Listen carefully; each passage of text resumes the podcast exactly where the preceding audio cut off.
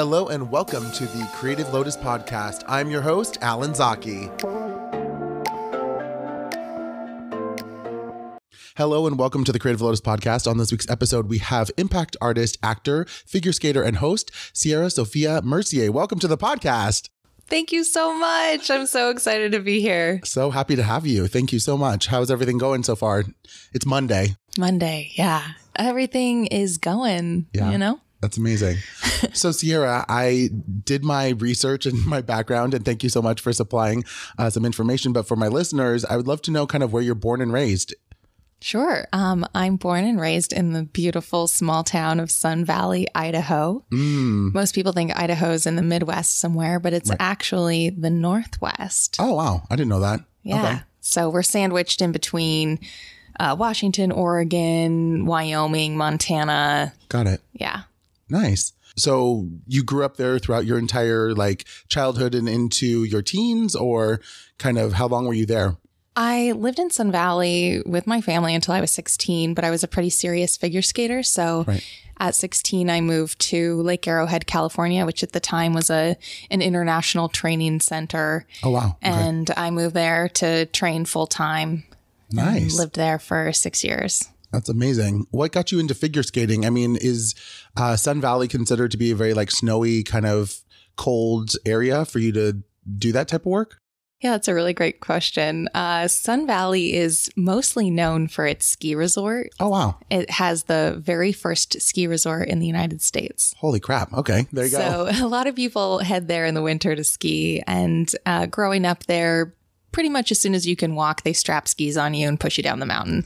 Love it. so I was one of those kids as well. And I grew up skiing and on the ski team, but I was also in ballet Mm. and a dancer. Right. And my parents took me skating.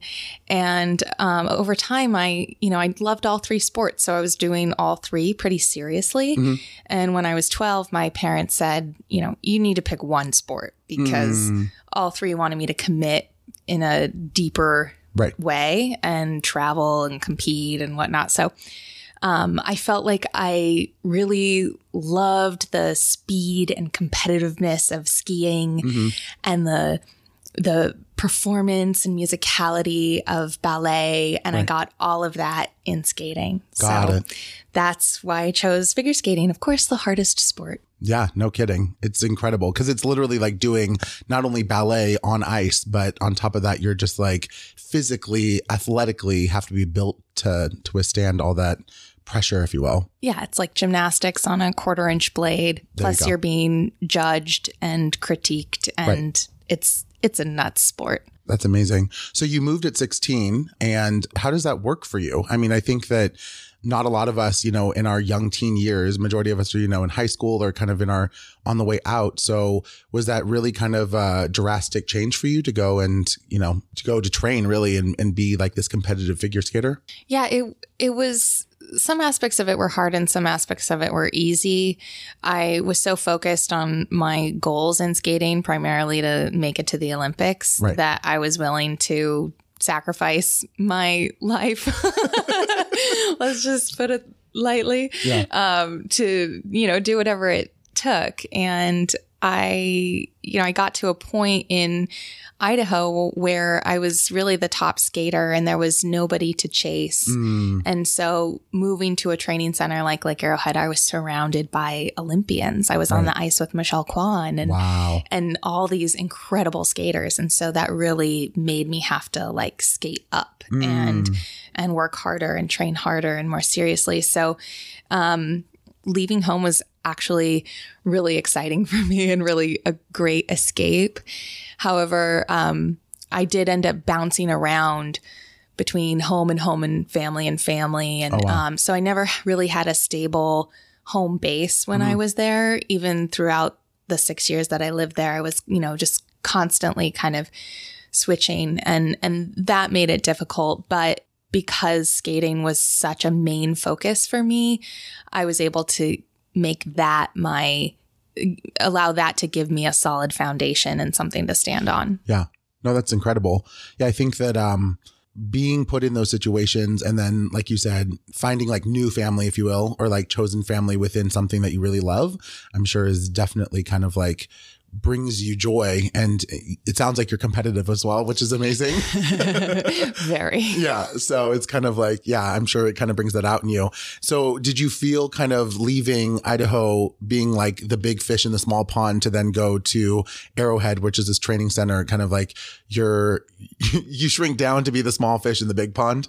Yeah, definitely. Yeah. But I also like, um, I had a, a pretty big, like, yeah, pretty big ego. I was pretty confident about myself as a skater. And so I knew how to take up space on the ice as well. But at mm. the same time, you know, I have to res- we we respect each other. Right. It's a it's crazy. We're like flying around the ice going 30 miles an hour Right. and and barely missing each other and sometimes you do run into each other but Right. like it's pretty crazy that we're able to to do that. Yeah. It's a lot of control. Yeah. Yeah.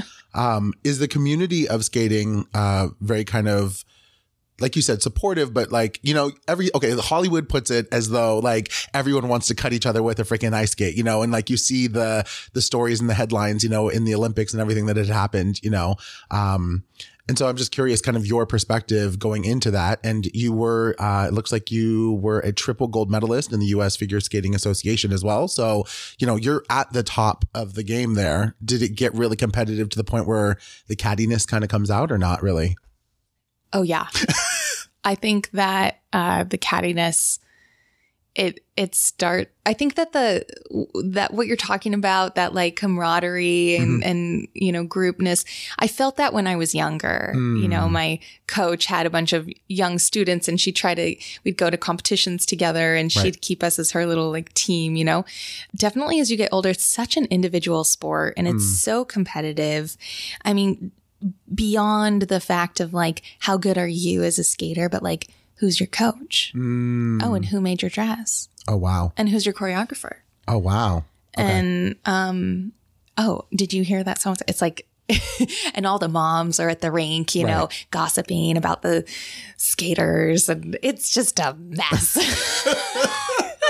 So how I guess how do you keep from getting all of that in your head while you're on the ice? Or does it I've I've never I love ice skating, but I'm never competitive in that way, obviously. But I'm just curious, like how do you do you blank out your mind when you're in it and you're just feeling, you know, the the piece that you're doing? Or is it like do those things kind of enter your head at moments? Cause I mean you literally are in an arena with all these people watching you, you know, perform. I think the technicality of skating requires such presence that when you're actually in the moment skating, whether it's doing your program or you're stroking around like feeling your edges and and your arms and the position that your hands are in and and you're like going into a jump all of that distraction pretty much leaves. Hmm. Um, the only thing that would distract me is if there was some really bad music on. Got it. Interesting. But you usually get to choose your your music, right? Yeah, I just mean like, you know, practice music. Mm, yeah, yeah. I, I would make all of the mix CDs Love it. to ensure that I liked the music. That's amazing. Yeah. I remember as a kid, I, I would go ice skate. I loved ice skating. And, but the, my downfall was that I could not skate on figure skating skates. I could only skate on hockey skates, which is obviously like a no no. Um, That's not a no no. I, well, yeah, if you want to be a figure skater, that I'd like, I would, I was the gay kid that was like floating around on the ice and like trying to do all this stuff. And then it was like, well, you're, you know, not on a figure skate with no, you know, pick on it. And I was like, well, okay, this is over. um, but no, I, the music is such a huge factor in it because it like brings you to life, you know, like you feel the music and being able to, you know, practice on it. And like you said, get into like your, your moment and your, your feels. So Yeah, music is what brought me back to my love of skating after I retired my competitive career. got it. Yeah. Wow. So you obviously you just talked about that. So I'm curious kind of you were going after Olympic dreams and everything and wanting to, you know, compete. And so did that happen or kind of what transpired after that? Yeah, this is uh this is this is like, you know, the painful part of being an athlete. Um first it was really an injury Mm. that uh continued to Uh, I kept I recurringly sprained my ankle. Oh wow. Okay. And so it just, once that happened, I was never really able to c- come back quite as strong as I was. Hmm. And even if I took time off, like I'd try to come back and I'd end up coming back too soon and spraining it again. And so hmm. it was just this kind of gradual uh, let down into like, oh, okay, I guess my competitive career is over. Mm. And then I also experienced um, sexual abuse from my coach. Oh, wow. Yeah. Okay.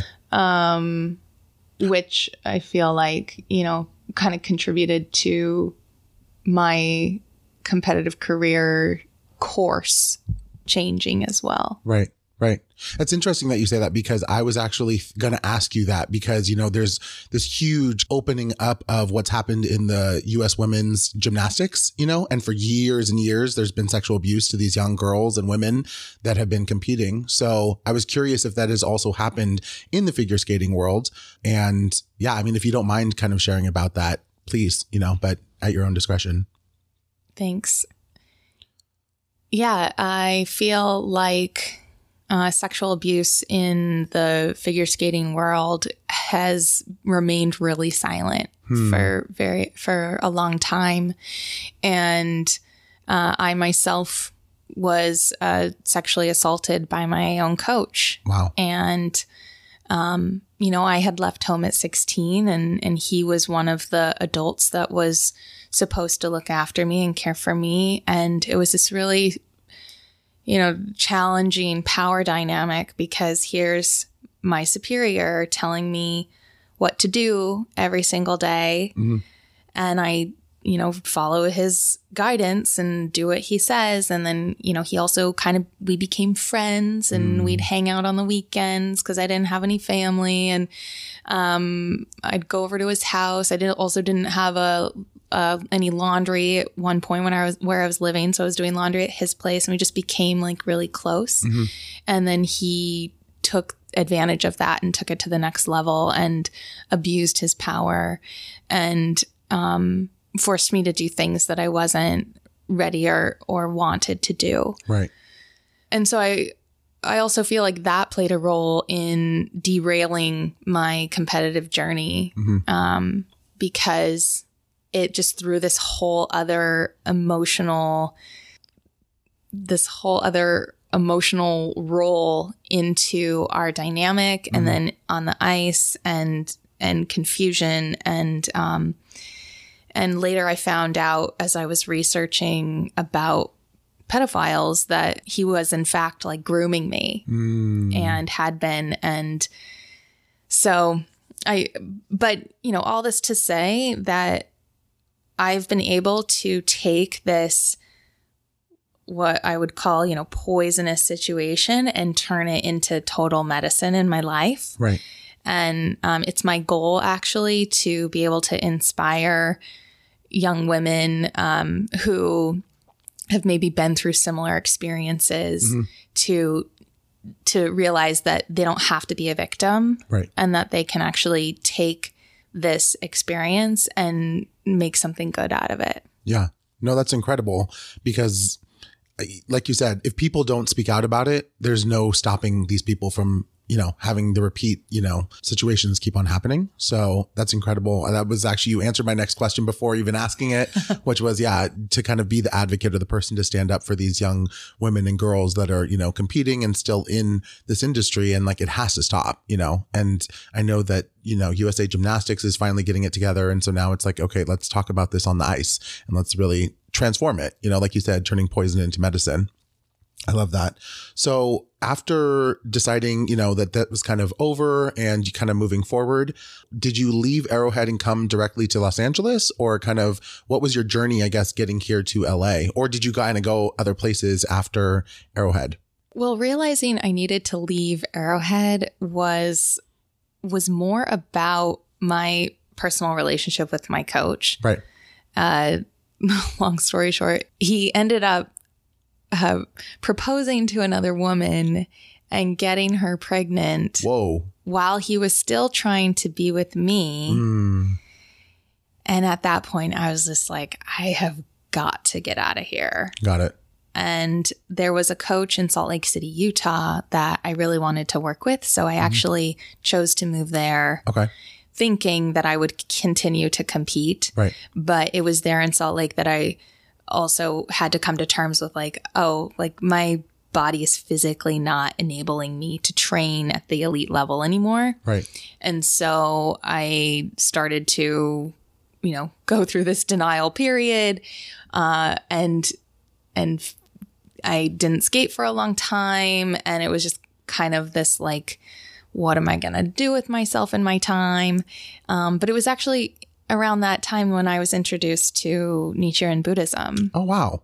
And uh, if you don't mind me asking, how old were you at that point? Just in the sense of time from like 16 moving to Arrowhead and then kind of going to Salt Lake. Yeah, I was 22. Amazing. Okay. Yeah. Very cool. And how did that? I mean, that's ultimately how we met as well. So I'm just curious, kind of like being introduced and kind of that journey, you know, and then like you said, the concept of the like turning poison into medicine is very Buddhist. Um, where did you go from there? You know, like what was your uh, maybe your goals at the time that ultimately kind of led you, you know, into let's say acting and the other work that you do now. Well, I feel like when I first started my practice, it really came into my life at a crucial time when I needed it. And it raised my life conditions so that instead of feeling depressed and like I lost something and like, uh, like I don't know what to do with myself, mm-hmm.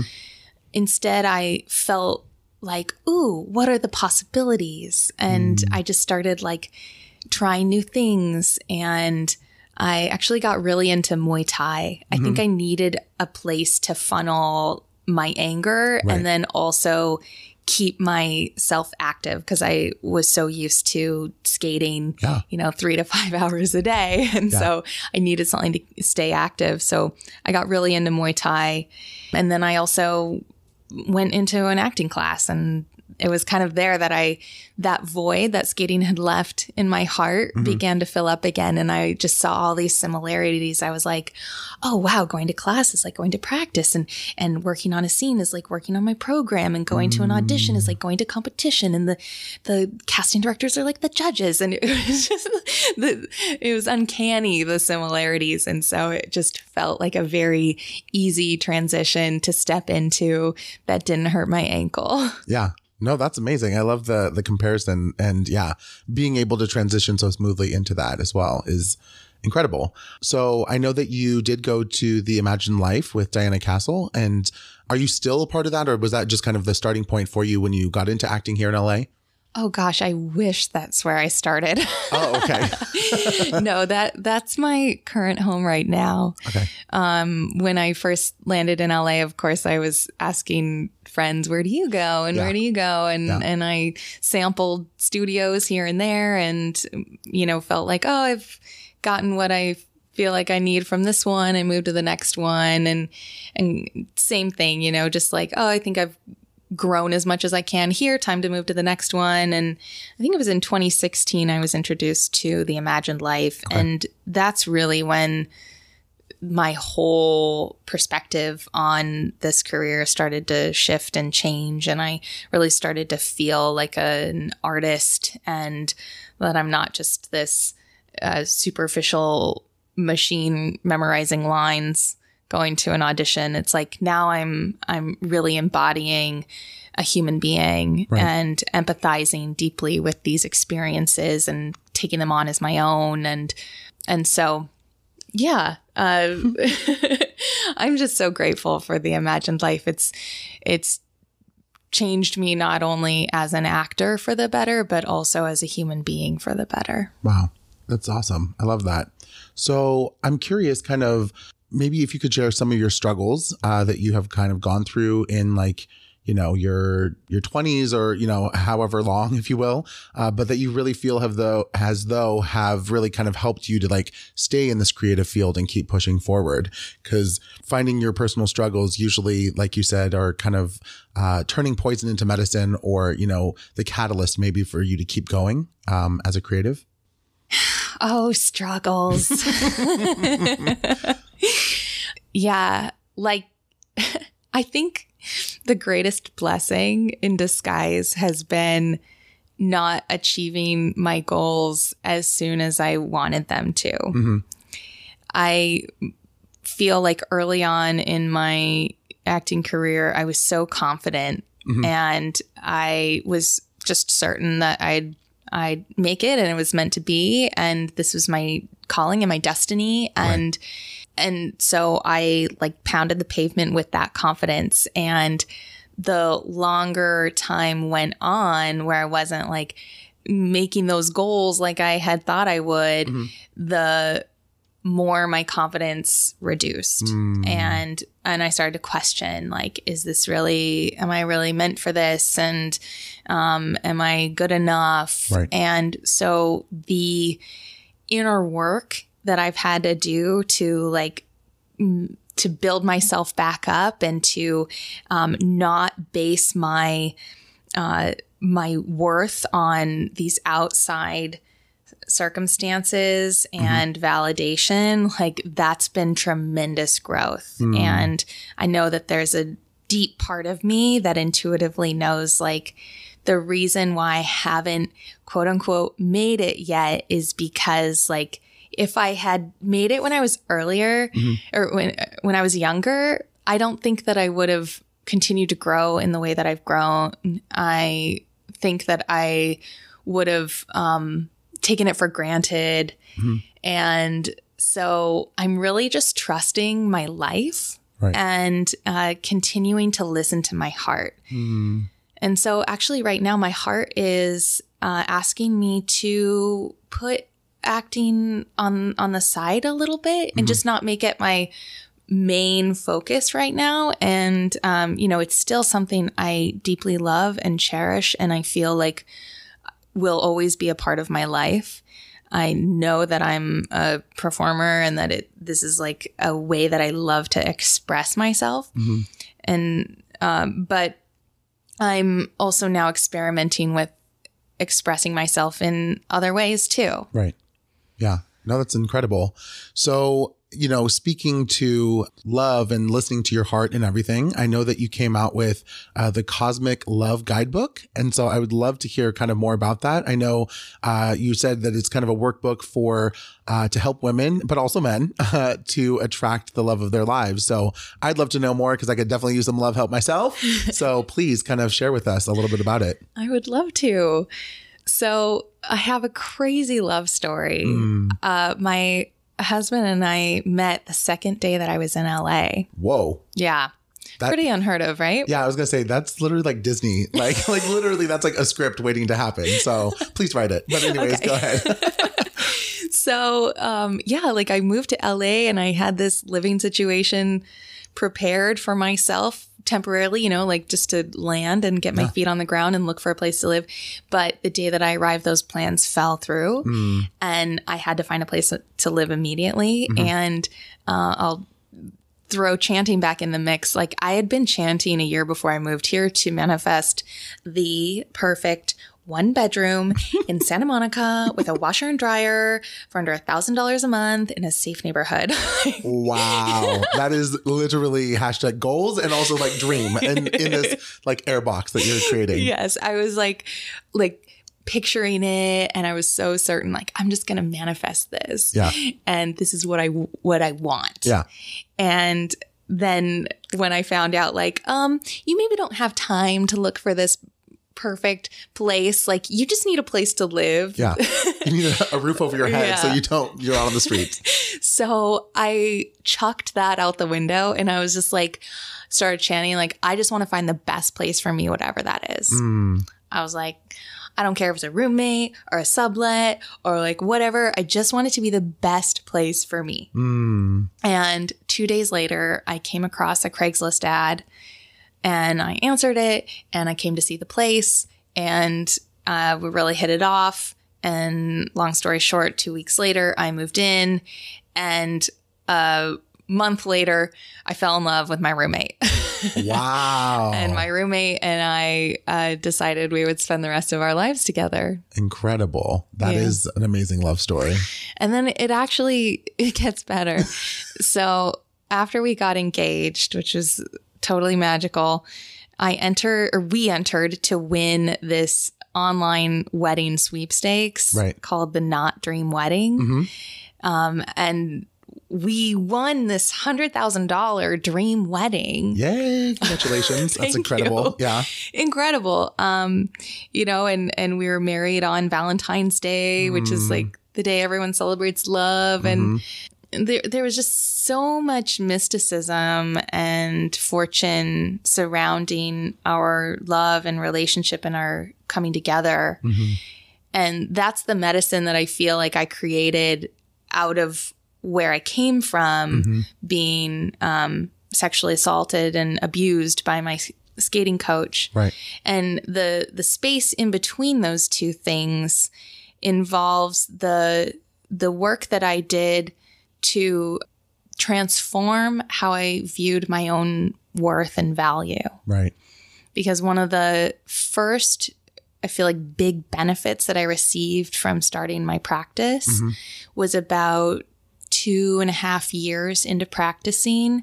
I really reflected on because I'd been uh, physically abused by men as well, Mm. and um, emotionally abused and sexually abused, and like, you know, I just reflected like, what is it that has caused me to attract Right. these types of relationships? Mhm. And I came to realize that, wow, I I don't value myself. Mm, wow. And so I made a determination that I was going to transform this deep sense of self worth Mhm. and that I was never going to let a man treat me less than I deserved. And I just started to focus on uh, really believing in my own inherent value. Wow. And so by the time that I met my roommate slash husband, I was I was so solid in that. Mhm. And I said to him, I said, um, this was before we even fell in love. I just said, I said, you know, I believe that the man I'm going to end up with is the luckiest man alive. Mm, And he said, oh, Don't you think that's kind of conceited? And I said, No, I know my value. mm, And that's how, that's what I believe. yeah. And um, I'm pretty sure he would, he would tell you today he's the luckiest man alive. Yeah. Definitely. No, that's so profound though, because I think if you, if we don't know our own value, right, then we usually tend to do the same thing over and over again, right? Expecting different results. So yeah, no, that's, that's incredible. So the Cosmic uh, Love Guidebook, is it kind of a step by step process or is it telling your story and then how to like put it into your own um, daily life? Yeah, so I am planning to do two books. One is going to be mostly focusing on the story, Mhm. but what came to me first and what I really want to get out there and share right now is the step by step process Got it. because you can you don't need the story to like get going on this. Yeah. And so I just created a step by step guidebook that is a compilation of all the like tips and tricks and things that I did Mhm. personally that Mhm. I feel like allowed me to meet the one. Right. And I don't think that it's anything too extraordinary. Um, but a main focus of the workbook is that inner work and is reminding you that, like, in order to attract the right person, like, you have to become the right person first. Yeah, it all starts with you. I love Yeah. that. So, what maybe brings you the most happiness now versus kind of when you first, you know, started out at 16, but even like going into acting? I mean, you're you are a multi hyphenate, so kind of all the things that you do, which is incredible. The difference is maybe between the happiness when you first started out and what that looked like versus what you find your happiness in now. What a deep question. Allen. Where do you get your happiness from? Exactly. is there a fountain somewhere that you go crack it out of? No. Is this a trick question? oh gosh. Well, the first thing that comes to me is uh, is really spending time in nature. Hmm. Nature makes me feel whole and complete and unjudged Mm. and welcome and supported and loved and and so and nourished. Mm-hmm. So so if if I'm ever feeling down, like I just need to go outside. Mm, to just to uh for a quick answer there. But as far as like how I spend my time or what I focus on to bring me what that fills me up the most, um, I'd say it's it's it's I don't God, you stumped me. There's so many things is the thing. It's like um it's like I love skating and dancing and moving. So I also derive a lot of joy from just moving my body Right. as well as another way and um, chanting and the the community that comes along with that. I get a lot of joy from and and then traveling. I'm a I'm a big traveler. So Andre and I, we Andre's my husband. uh, we have a a travel series on YouTube yep. called Love Set Run, and it's an altruistic based travel series. We volunteer in different countries, and we um, really just want to inspire people to give back when they travel and make this. You know, traveling is such a luxury. Yeah. And it's also such a great way to bridge the gap between cultures. Mm-hmm. And oftentimes, travel is a very consumer based experience. It's mm-hmm. like you go somewhere and you just, it, what can I take, I, to put it bluntly, but you know, what can I experience and consume? And it's about you, but like you can still do that. But how can you also give back? Right. and how can you get involved with local communities and learn from the locals and how to help out and we just have had such an incredible experience doing that that uh, we wanted to film it and share it with others so that people think about giving back whenever they're traveling abroad as well Yeah. No, I love it. I, I definitely checked out uh, Love Set Run on YouTube, and you guys have traveled a lot of places, and we're talking some incredible locations as well. And then the fact that you have, you know, given back and really volunteered. What kind of drove this desire to want to travel and do this, you know, type of work? Because, like you said, travel is definitely a luxury. A lot of people go internationally. You know, they go to Japan and you know hang with the monkeys in the snow-capped mountains, and go to you know Brazil and you know take pictures and lay out on the beach, but uh, not a whole lot of people, you know, take this and then also to to film it. And I know you guys also do like interviews with, um, you know, local people that are, you know, making a change in in their little community. So just curious, kind of what was the the spark, I guess, that maybe started this whole project. Super great question. So, when we won our wedding, mm-hmm. it included a honeymoon, and we just felt so grateful for that experience that we told the knot that we would do, we wanted to pay it forward and do charity work on our honeymoon. Got it. So that was the seed. We uh, worked on a, um, oh, we did some tsunami cleanup in Japan because it was just a couple years after the earthquake Right. and tsunami. And then we worked at an elephant sanctuary in Thailand. And then we worked at an orphanage in Bali. Hmm. And in researching organizations to work with, we discovered that there's a lot of misinformation. There's a lot of places that on the surface look like they're doing good, mm-hmm. but they're actually corrupt. Mm-hmm. And so part of our mission too is to help people find conscious ways to volunteer and to travel Right. because when we were in Thailand, we got approached with, "Oh, would you like to go to Tiger Kingdom and and pet the tigers?" And so, you know, at first you're like, "Oh my gosh, petting a tiger?" Right. Yeah.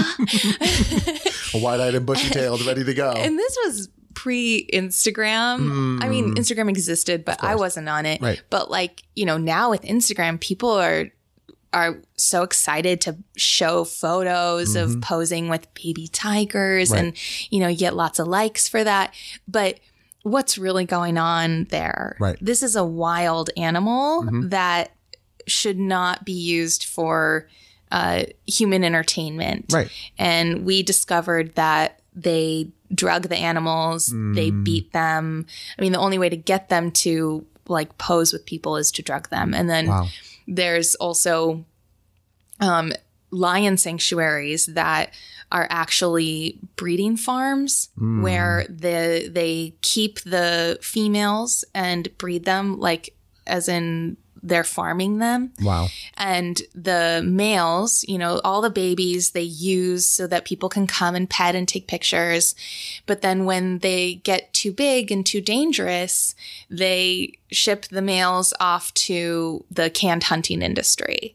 And that's Wow. where these trophy hunters can come and pay anywhere from ten to fifty thousand dollars to come and unfairly shoot Right. and kill A a, beautiful, majestic lion. Wow.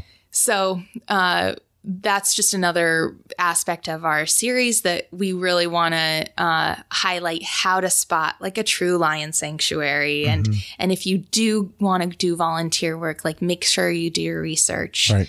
And um, and then in Thailand, like you know, it's really uh, it's a the in Thailand the elephant riding industry Mhm. is like a huge thing Right. people want to ride the elephants but that too is is not okay Right. so uh, we just want to help also help educate Yeah. did that answer the question Yeah, no, that's amazing. I guess that my only question is why like love set run, like the title itself. well love set run is an anagram for the word volunteers Oh, so if you rearrange all Yeah. those letters you have spell volunteers incredible. So so smart, so wise. I love that.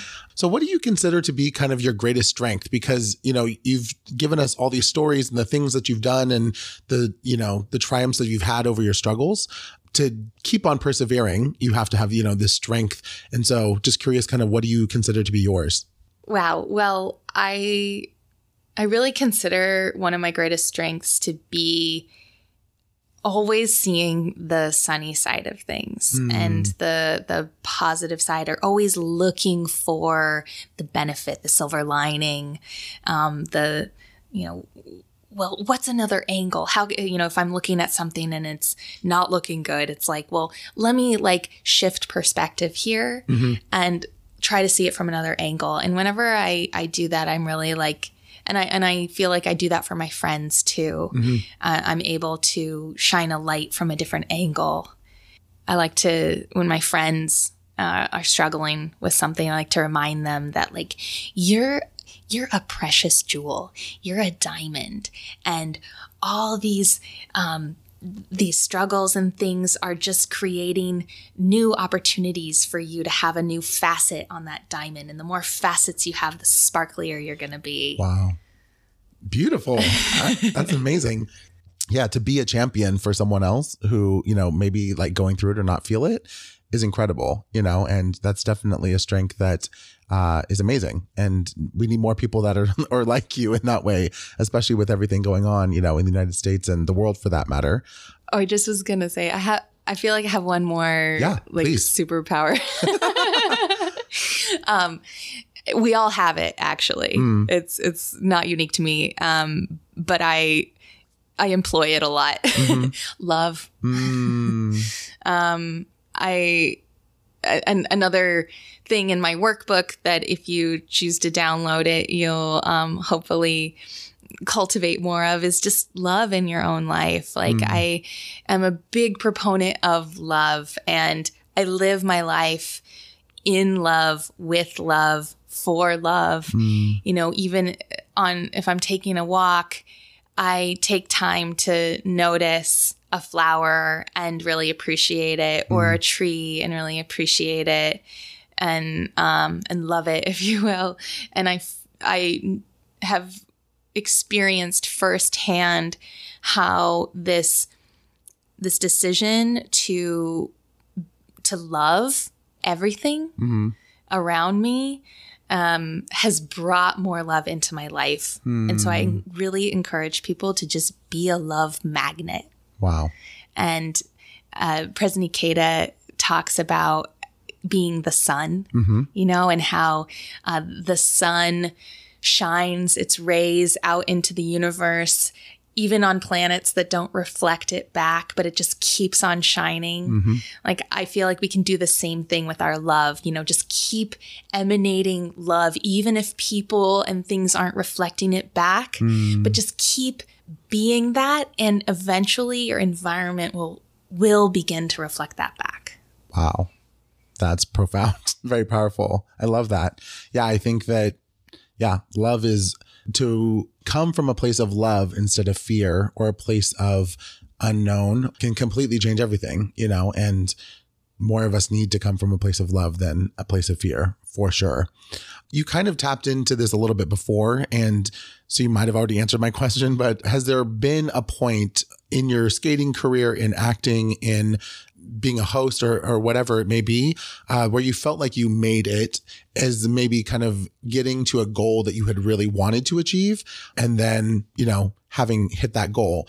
And I know you kind of said that, you know, there wasn't really, but curious maybe if there was like one specific moment or, you know, something that had happened that you felt like I worked so damn hard to make this happen. And now like I manifested that and made it happen. Yeah, there was one year, 2018. I I like to really set deep intentions at the new year. Right. That's my time to reset and and make a charge forward. And so at the beginning of 2018, I made this new hardcore intention that I was just gonna like run all out in my acting career um, and approach it like a scientist. Mm, wow. I was like, okay, I'm going to see what happens if I just give it my all for three years. Hmm. And I, and so I did that. And, um, and I had more auditions the first month of that year than I had the previous two years combined. Wow. It was just like, as soon as I made that decision, Mm-hmm. I really believe decision is king. As soon as I made that decision, it was just like, you know, here it is. Hmm. And so that gave me the confidence to like, yeah, this is, it. you know, I'm going for this. And I, I had such a great year that year. You know, Hmm. I played the lead in like, I think four films Wow. and I I got to have a meeting with one of like the top agencies and I also was meeting with people in Paramount. And so it was just like checking off all these boxes. But at the same time like I still didn't really feel hmm. like I made it or you know like like it was enough hmm. even. I was definitely lacking appreciation. Hmm. Um, but it was also at that time like after i made that hardcore decision i also was just buffeted with so much self-doubt Wow. and so much like uncertainty and just really questioning if like this is if I'm on the right path or not. Mm-hmm. And the those three years that I told myself I'm just going to be a, a scientist and experiment. I'm not going to be attached. You know, it's just like I'm just going to see what happens. yeah, right. You're an emotional, empathetic artist. Do you think you can just like turn on a button and become a scientist, not attached to your work? Right. Like- yeah. but anyway um the the human revolution or the like the work that i had to do to like keep going even just putting one foot in front of the other has really um made me such a stronger deeper more humble human being Yeah. No, that's amazing because you you mentioned this before, but I think that you saying that not receiving the goals or hitting them when you wanted them was actually like such the greatest benefit for yourself. Because I think that majority of people, right? They're like, if I didn't hit it, then I've like quit. I usually quit it or I've lost that opportunity. But I think that, you know, not only in this practice, but just kind of in life in general, like nothing necessarily comes out the way we quote unquote want it, but maybe more of what we need in that moment for ourselves. The idea that like you know the the grass is always greener or at some point i'm going to hit this you know peak moment. And like you said you know you like starred in these movies and we're doing you know at the height of your career with all these things happening and you're still like mm? you know like yeah where am i where am i going from here? Kind of what am i doing with this? But i think that's really true you know? And yeah like you said the inner transformation or you know as we call human revolution um man that can be that's like the that's the battle right there is doing all that work. So yeah, that's Definitely. incredible. so, what do you consider to be your work ethic like? And I know you've, you know, kind of touched on this already, but, you know, being a creative in, you know, every field that you're in uh, is like really no easy task. And so, you know, what does it really take for you to do your work? Let's say on, you know, a daily or weekly basis for you to kind of continue going. I feel like my background and my upbringing as a figure skater Mhm. has really built this foundation of discipline in my Mm. life. Like I for years would wake up early, go skate, go to school, go back and skate some more, go to ballet, go home, do homework, and then do it all over again Wow. and um, then to the point where I was starting to homeschool, and then it was like, and I was also living alone, but still, I was like waking up and going to the gym and counting every calorie and uh, going to the ice rink and going to Pilates and going to the ice rink and going to back to the gym and you know just like really disciplined and regimented, and so when I also started my Buddhist practice, like that carried over and I became really disciplined with that, you know, mm-hmm. practicing in the morning and in the evening and also challenging myself mm-hmm. and pushing myself and expanding my capabilities. So I feel like I'm really good at disciplining myself, which helps with my work ethic. Hmm. However, I have found myself in new territory mm-hmm. in my life where I am feeling tired Mm, of working so hard, right. of pushing so hard and um and I'm I'm realizing that I'm just in this this new zone in this new space in in my life that is really confusing to be honest. You know like I want to share this because I think this is all part of being a creative. Mm-hmm. N- nothing is ever linear. right. And so I'm right now going through a, a time where I don't have a goal right now. Mm. And that is like, that is. That is something unheard of, you know. Right. My entire life, I've been working towards goals, and so now I don't really have one. And that's kind of like, who am I without a goal? Right. and I'm feeling like like I mentioned earlier just tired and I want to kind of just relax and the the visual that keeps coming to me is that I'm in this kayak and I've been like kayaking upstream hmm. you know against the, river. current. Hmm. And like no this is the way I'm supposed to go.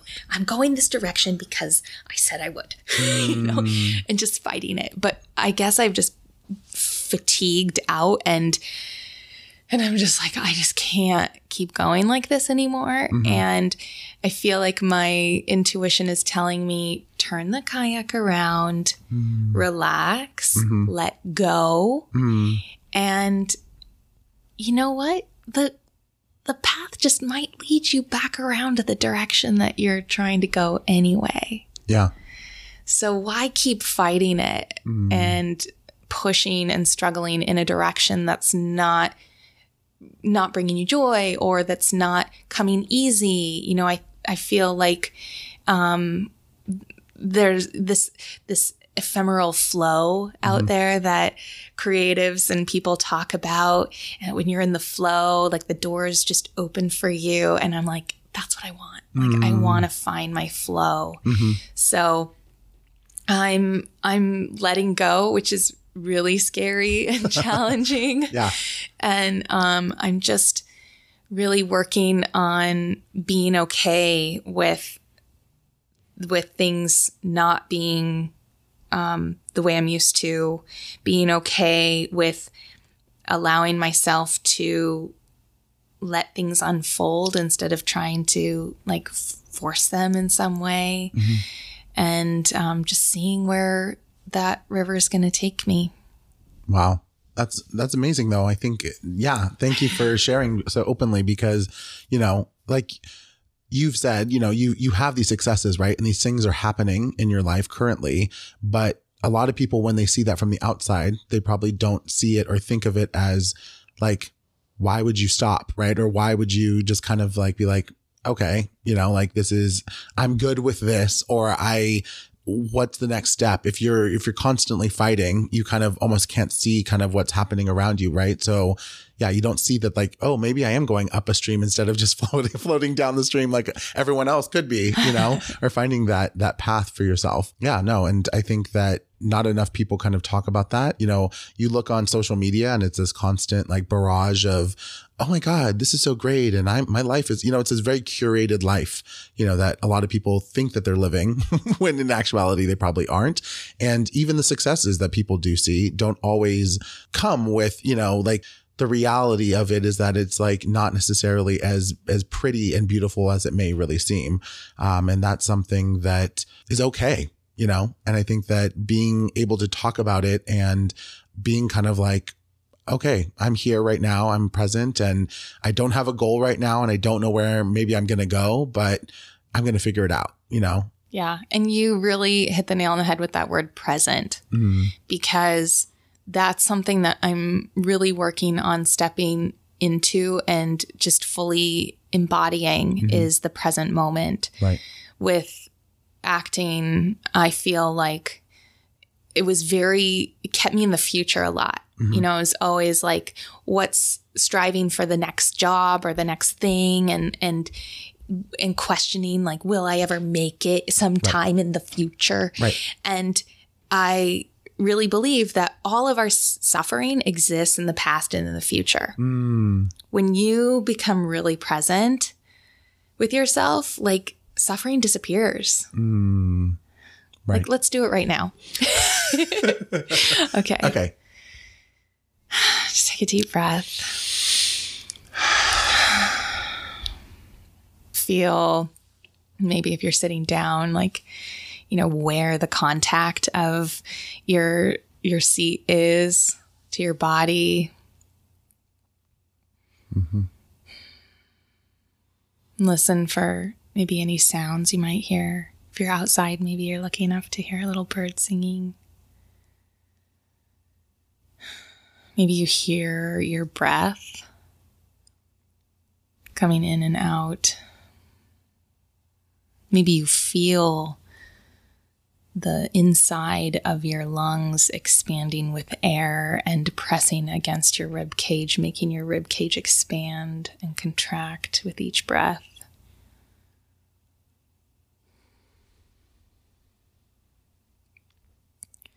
Maybe you open your eyes, or your eyes have already been open, and you just see stillness around you. Maybe you see something beautiful. Maybe you see, maybe you're in your in your apartment and you really love your couch.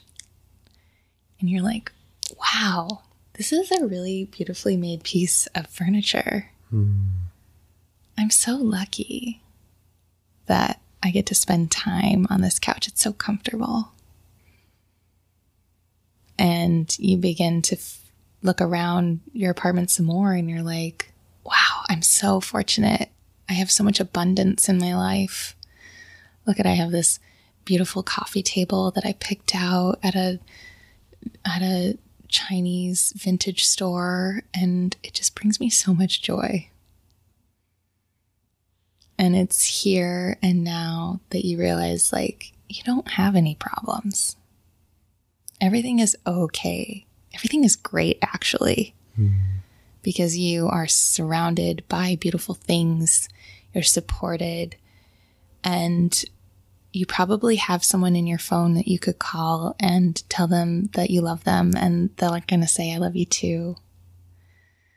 And so it's here where our problems disappear and uh, we're able to really tap into, I think, our greatest powers and our deepest wisdom.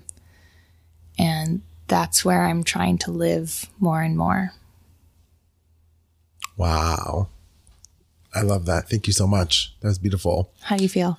Great. I feel so much more calm and present. Yeah, absolutely with you in this moment. So, yeah. Me too.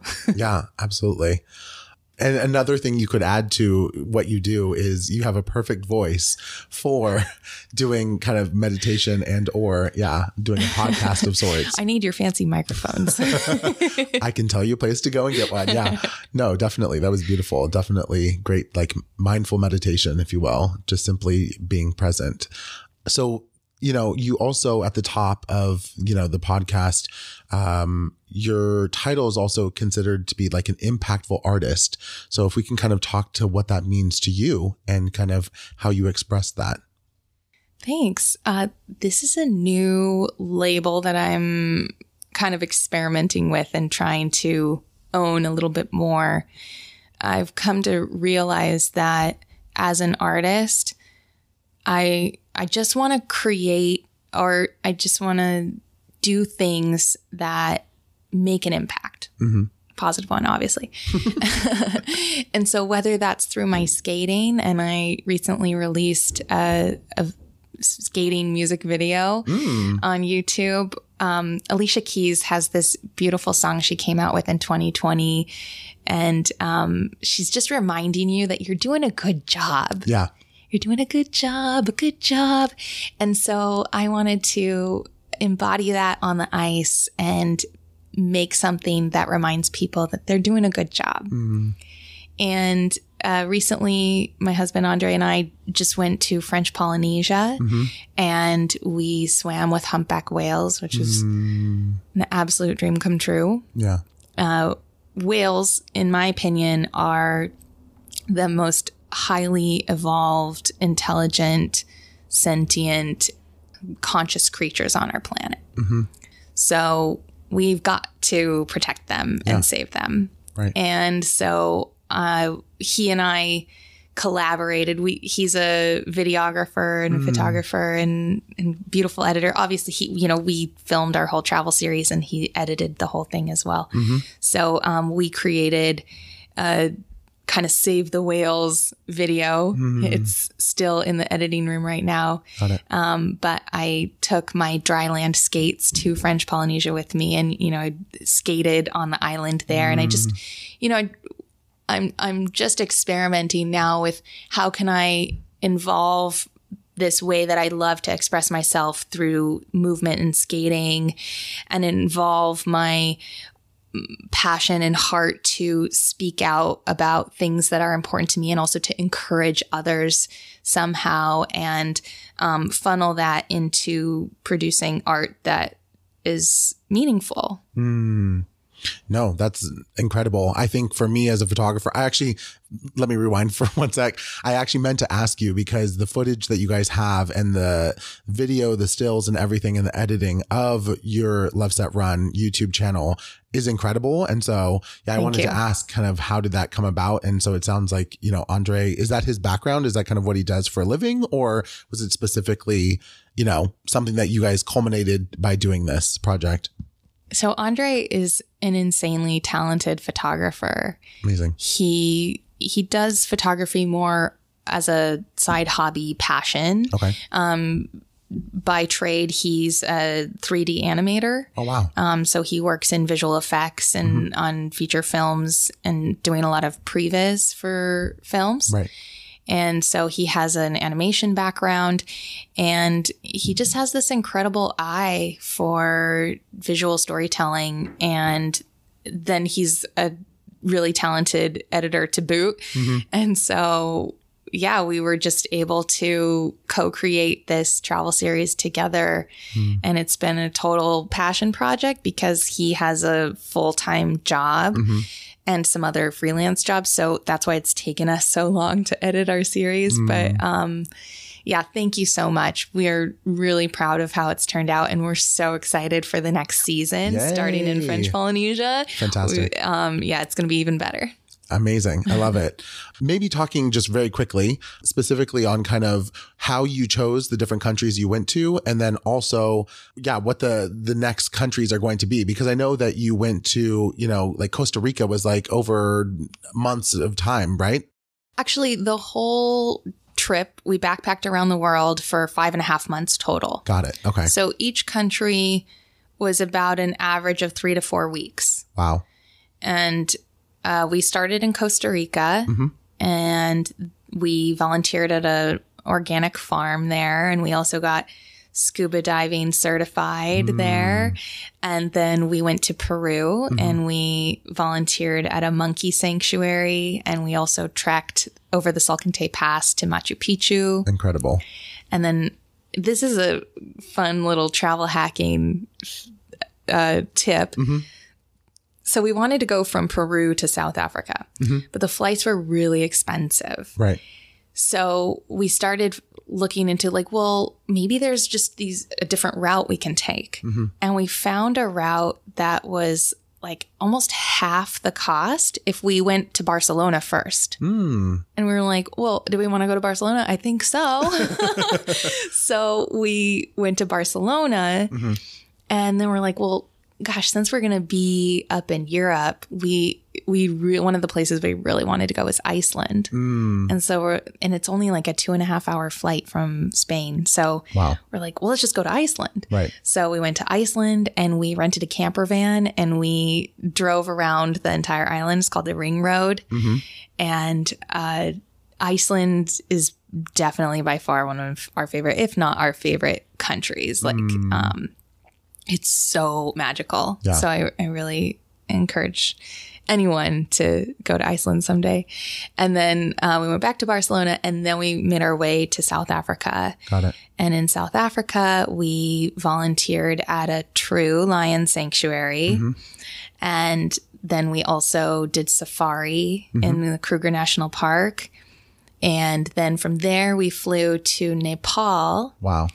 And in Nepal, we volunteered with a, um, it's called the Bandipur Learning Center. And it was this little tiny town that like doesn't even have a, a downtown. They call it the bazaar wow. because the, the like center of the town is just this, this long strip mm-hmm. where the stores line the strip and then people live kind of around uh, on the on this hillside hmm. surrounding the bazaar and so even though the caste system was abolished in the 60s mm-hmm. the effects of it still play a part in people's ability to get jobs or hmm. get ahead. It's just so deeply ingrained in the culture Right. in India and in Nepal. Mm-hmm. And so kids of the lower caste called the Dalit caste, um, they unfortunately uh, just don't have the same opportunities that other kids have. And so this learning center was built to provide before and after school tutoring and um, just a pl- safe place they can go to get help on their homework and to support them. So we uh, spent a week volunteering with them, uh, which was incredible.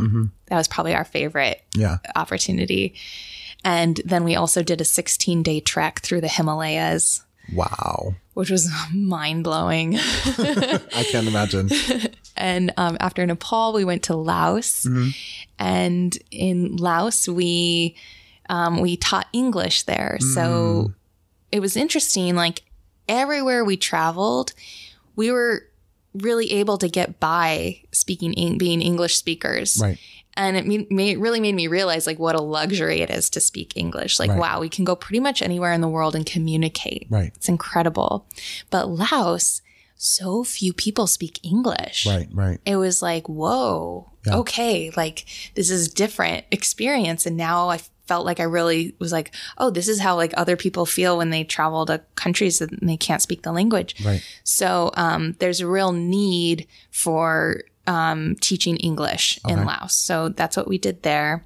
And um, our last two countries, Laos and Thailand, we only spent two weeks in each one. And then in Thailand, that was um, mostly just kind of a, a gift to ourselves Right. to go and relax and um, rest because we were on the go, Yeah. working, filming, volunteering, like the whole time. So Thailand was just like, ah, let's just enjoy Paradise. the, the last two weeks of this incredible trip. But, you know, I can't go somewhere and not do something impactful. So we did do a beach cleanup Mm, and um, actually did a couple beach cleanups. And then we filmed an um, a PSA about not riding the elephants. right. Yeah. Yeah, in Thailand. Got it. Wow, amazing. Well, thank you for explaining all that. Yeah. And now everyone go to YouTube and check out Love Set Run so you can see the entire journey because it really is incredible. Thank you. Yeah. Yeah. Okay, so now going back to what we, where we were just talking about before, being that you're an impact artist, you know, and really showing purpose to, you know, what you're doing and not just kind of, you know, the idea of just constantly making content because like we're like constant content monsters, as someone termed that, which I thought was hysterical. Um, you know, but rather really having intent with it and, you know, a purpose behind it and really using, you know, your title and your knowledge to be able to be this impact artist, you know, and not just kind of adding to the, you know, the ether of everything that's kind of going on out in the world. So, Yeah, thank you for saying that because I think that clearly there is a plethora of content these days, especially with platforms like TikTok, mhm. and people just can't keep the camera off themselves. right. And oftentimes it's just mindless. And, uh, and I feel like our planet is at a tipping slash breaking point right now where if we don't wake up, some shit's really about to hit the fan. Right. And I mean, it already has. Yeah. But we're still kind of asleep. Yeah. And so if we don't wake up soon, like something even bigger is Right. going to happen and to shake us and wake us up. Yeah. And so the sooner we can start waking up and taking responsibility for ourselves and really thinking about others Mhm. And not just ourselves, Right. Um, the the sooner our planet has a chance of surviving. And you know, actually the planet's going to survive no matter what. It's Yeah. like it's us Yeah. that we have to Our save. own extinction is whether is up to us. Really. yeah. yeah. yeah. Yeah, no, it's totally true. And I think that, yeah, using our platforms as individuals should be going towards something that is making um, a change in the world and, you know, bringing awareness, you know, to, and not, I hate the word PSA because I feel like, you know, it gets a kind of a bad rap of being like, this is the protection of the world. You have to do this or else, you know, it's kind of like, okay. And, uh, you know, the first thing people do is like, next, you know, like they don't want to like listen to it. But yeah, using your art and using uh, your creativity to bring, you know, activism and awareness to something, I think is the best way to do it. And not only that, like, let's actually make change, you know, happen. So Yeah. amazing. So, what do you consider to be uh, maybe one thing that you've really learned about yourself working in this industry? Oh gosh, just one thing. No, it doesn't have to be just one thing. well, well, f- first off, one thing that I've learned and I'm still learning and I still keep like running into is um learning that I can't do it all myself. yeah. I'm an only child. I'm an Aquarius with a Capricorn moon. and whatever that means. Don't don't go don't go painting down those people that are all about. No, I'm just, I'm just kidding. I think it really plays a part. okay. That's Um, amazing. but I, yeah, I just have this really like I can do it all myself, Yep. like this very Girl Scout attitude about how I approach things, and um, I forget to ask for help, Mhm. and so that's something I'm still learning. Got it. Yeah, No, that's oh, huge. I I totally get it. I'm the same type of way. I'm like I would rather do everything myself because I know I can get it done and I know I how I like it done, and that's the other thing. But yeah, the reality the reality is that it probably can't all be done if you're the only person doing it. You know, Yeah. you have to be able to like utilize other people and ask for help, which is a hard thing to do unto itself, you know, especially as creatives. I do think that our mind is very much like, this is my project. This is like what I'm going to do. And like, no matter what, I'm going to make it happen. Yeah. I don't need your help. And I was totally that kid in middle school, like science projects, group projects, where I was just like, I'll just do the whole thing. It's fine. exactly. totally relatable. Yeah. No, absolutely. Um, so my next question is kind of who has been your biggest supporter or fan uh, that's really helped you to keep going? I think I know the answer, but please go ahead. My dog. I'm just kidding. Oh, that's so good. Uh, definitely my husband, Andre. I mean, he has just been my biggest cheerleader, my biggest fan, and always um, supporting me and encouraging me and believing in me. Yeah. I love that. I'm so fortunate. Yeah. So I didn't touch on this and I meant to, but you're also award winning floral designer and owner of Buddha Blooms. I would, I want to know more about it. Kind of like, how did you get into the floral design world? And yeah, kind of how does that ruminate as well with everything else that you have going on? Well, my mom is a florist. Oh, amazing. Okay. Yeah. So she actually went into labor while designing. and I grew up in a basket under the design table. Yeah. Amazing. so from age like three or four, she was handing me flowers to play with and, hmm. and, you know, design with or whatever. So it's just been a part of my whole life. Mm-hmm. And when I moved to LA to pursue acting, it was the thing that I was like, oh, obviously, like I'll do floral to hmm. support myself. Right. Um, and so I started my business, Buddha Blooms. Mm-hmm. And it's it's you know, it's more of like a, a side passion project of mine. I typically just work with private clients through word of mouth. I, mm-hmm. I don't really advertise. Um, but yeah, it's it's such a beautiful art form. It's a lot of work. I think a lot of people don't realize how much work it actually is. They think, oh, flowers and just Yeah. floating through the meadow. It's so lovely. Um, You're like, I'm not a fairy bitch.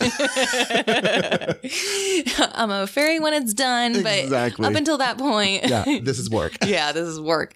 And um, I remember, I remember I had this realization one day where, because I was really struggling, like, like I'm a floral designer and I'm a skater and I'm an actor. Like, what am I? And and feeling, uh, like, am I supposed to choose one? Like, or just really struggling with my identity and figuring out like how do I bring all these things together Right. and I made I was making a floral arrangement for somebody and all of a sudden I noticed that the the fla- the way the flowers were moving kind of reminded me of how I move on the ice. And I really started to see this um, this poetry and synchronicity between those two mediums mm-hmm. and that there's something about the way that I express myself on the ice that also comes through in the way I express myself with flowers. And then I also was like wow well that must come through in the way that I express myself as an actor as well. Hmm. And being newer to acting, whereas like skating and floral design, I felt more established and confident at. Mm-hmm. Um, it that kind of gave me a little bit of a confidence boost too. Like, oh, you know, like if I am this this beautiful and talented artist in these other mediums, then like, you know, I have that within me in this other medium too. Wow. Amazing. no, I love it. Your your work is absolutely stunning as well. It's funny, my little side story, if you will, was uh growing up in high school, I needed to like get a job. And so one of our family friends owns a florist shop in Sacramento. So they had me working there and I never fully got it myself. I would, I was primarily in the back cleaning the flowers or, you know, watering them, giving, making sure they're cleaned up and ready to go. And then I'd also paint their windows for the holidays, which is fun, my artistic side. Um, but no, it's stunning. And I love the, that you work with a lot of orchids as well, which is like such a unique and beautiful, stunning flower to work with. Yeah, that's my favorite flower. And I feel like it's always something that takes an arrangement up a notch. Yeah. Absolutely.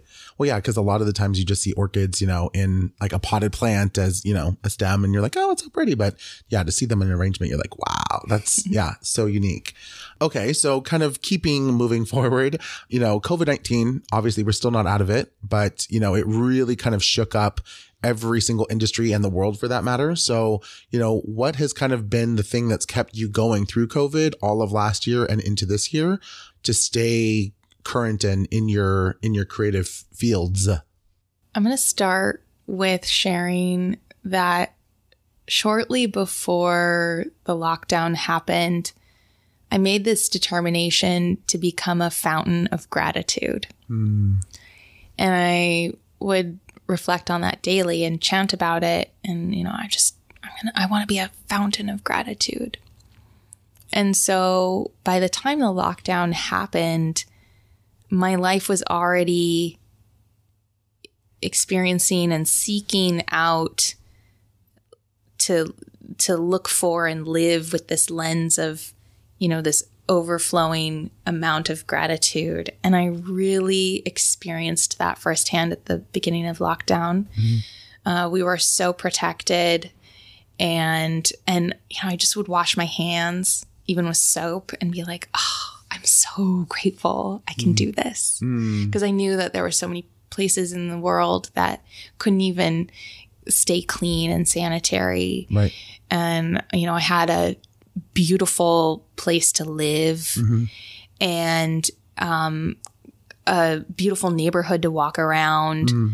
during the day and a beautiful, healthy food to cook on a daily basis, a beautiful husband and dog to like spend my time with. And I just really became this fountain of gratitude. Hmm. And that that space and that time of like not doing anything really allowed me to do a bunch of creative things that I'd always wanted to do, but I've always kind of put off. Mm-hmm.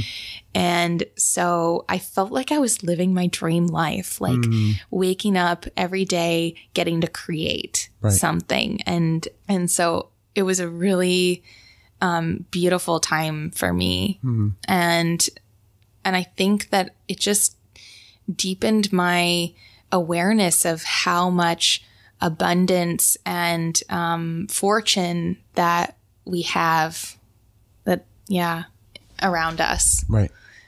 Being aware of kind of the gratitude and the the fortune that we have to not only be healthy but to you know do what we do and to have the people around us and you know um, like you said, I, I don't think I really even thought about this until you just said it, which is we have the fortune to stay sanitary and clean, which a lot of us take for granted. You know, America went into lockdown and people went nuts, you know, fighting over toilet paper, taking all the shelves of food and, you know, kind of this crazy, almost like post apocalyptic kind of situation. Right.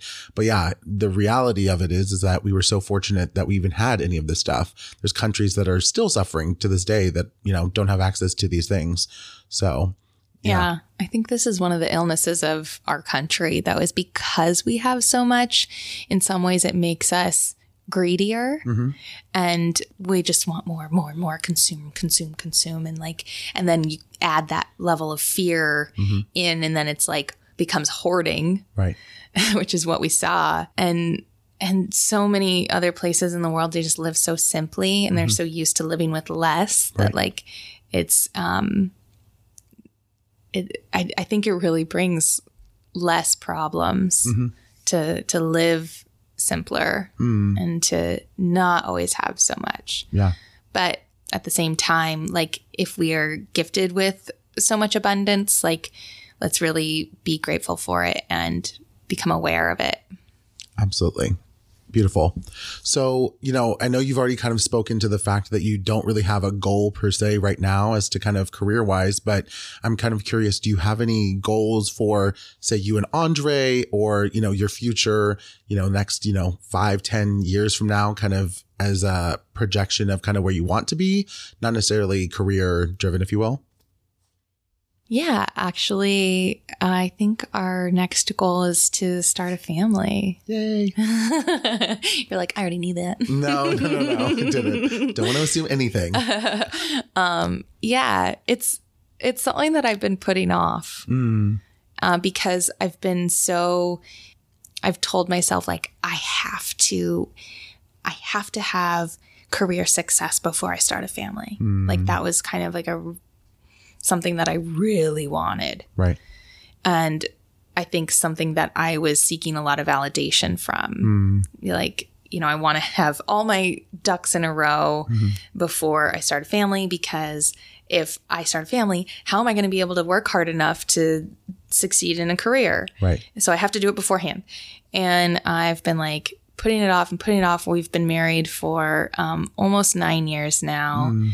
And I'm not getting any younger. My parents aren't getting any younger. And um, so it's just kind of come to this point where it's like, okay, like I, I think I need to put my ego and my pride aside about this need to desire to have career success before starting a family and just you know it's that it's that river again that flow that i think i need to step into and just let go a little bit and see what happens. So that's that's the main thing on our our docket right now. Yeah. No, I think that's so relatable though, because so many of my friends who are also career career driven women, um, and men for that matter, you know, do feel like, yeah, if I have not succeeded in my career, then there's like no possible way that I could, you know, have a family and manage both, you know, and still be successful and do whatever. But the reality is, is that if you don't focus on that at some point, right, whether your career is skyrocketing or you're at where you're at and need to be, then it probably won't happen, you know? So no, thank you for sharing that. And I think that's really real. And a lot of people can relate to, to just that. Yeah. Um, and I also believe that uh, this is this is one of those strengths I talked about, like being able to see it from a different perspective. Yeah. Um, I I really believe that like when we are intentional about expanding our family and bringing a new being into the world, if we're intentional about that, I'm just going to repeat that. Uh, our lives will will expand to support that. And so it might feel scary, like, oh, I don't have what I want in place before I take this leap. Right. But like, if you and say to the universe, you know, like, this is something that I really want, and I want to bring in a being that's going to, you know, help contribute to the world in a positive way and um, be a, a advocate for justice and peace.